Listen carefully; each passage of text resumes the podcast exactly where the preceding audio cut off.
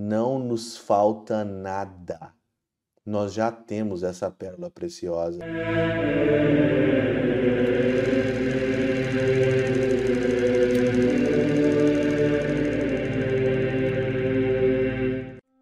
Em nome do Pai, do Filho e do Espírito Santo. Amém. Olá, meus queridos amigos, meus queridos irmãos. Nos encontramos mais uma vez aqui no nosso Teóso, Viva de Coriés, Opera Cor Maria.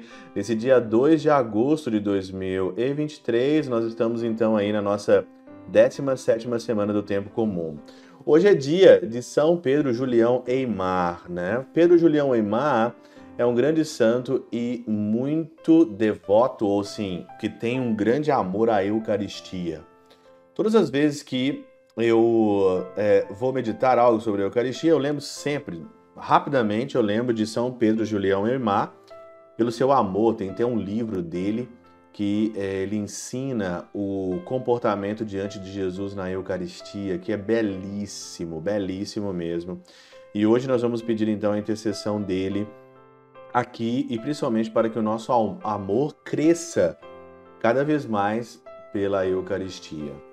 Muito bem, o evangelho de hoje, de Mateus 13, 44 46, já foi meditado é, semana passada por mim e eu falei muito sobre o tesouro escondido no campo, não sei se vocês se recordam. Hoje eu não vou falar sobre o tesouro escondido no campo, mas eu vou falar hoje sobre a pérola preciosa, né? Porque o reino dos céus é como um comprador de pérolas, que ele encontra aquela pérola preciosa e ele vende todos os seus bens como o tesouro e compra aquela pérola preciosa.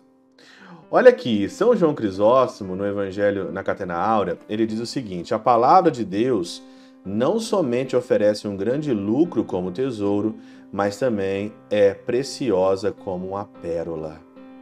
A palavra de Deus, ela é preciosa como uma pérola. O reino dos céus é também semelhante a um mercador e etc, né? Na pregação, Duas coisas devem estar presentes: o fato de estar separado dos negócios da terra e de estar sempre vigilante. Olha aqui, separado dos negócios da terra. Então, quando você encontra a pérola que é o reino dos céus, você vende todos os seus negócios, você vende tudo que você tem e você então está separado dos negócios da terra para estar sempre vigilante em encontrar aquilo que é mais precioso. A verdade é uma e não está dividida, e por isso, na parábola, a única pérola, pérola é encontrada. É assim como aquele que possui a pérola compreende que é rico e só ele conhece o seu valor, e muitas vezes, se a pérola é pequena, aperta-se em sua mão Assim sucede na pregação do Evangelho. Aquele que possui sabe que são ricos, mas os infiéis que não conhecem esse tesouro ignoram nossas riquezas.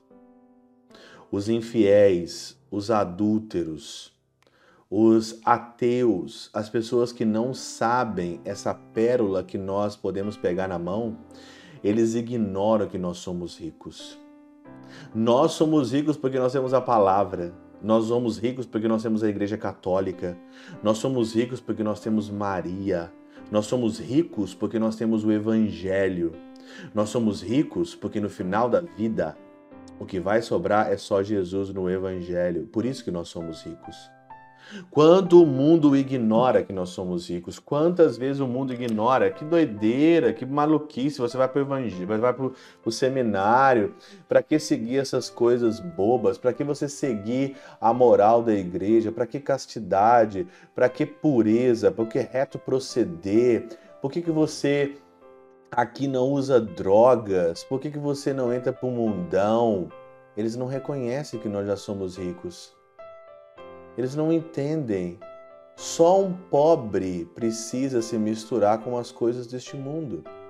Só um pobre que precisa de fato de vícios, de compensações. Só um pobre precisa estar misturado. Nós que somos ricos, não nos falta coisa alguma. Não nos falta nada. Nós já temos essa pérola preciosa. E eu pergunto para você, você encontrou essa pérola preciosa? Pela intercessão de São Chabel de Mangluf, São Padre Pio de Peltrautina, Santa Teresinha, do Menino Jesus e o doce coração de Maria, Deus Todo-Poderoso vos abençoe. Pai, Filho e Espírito Santo, desça sobre vós e convosco permaneça para sempre. Amém.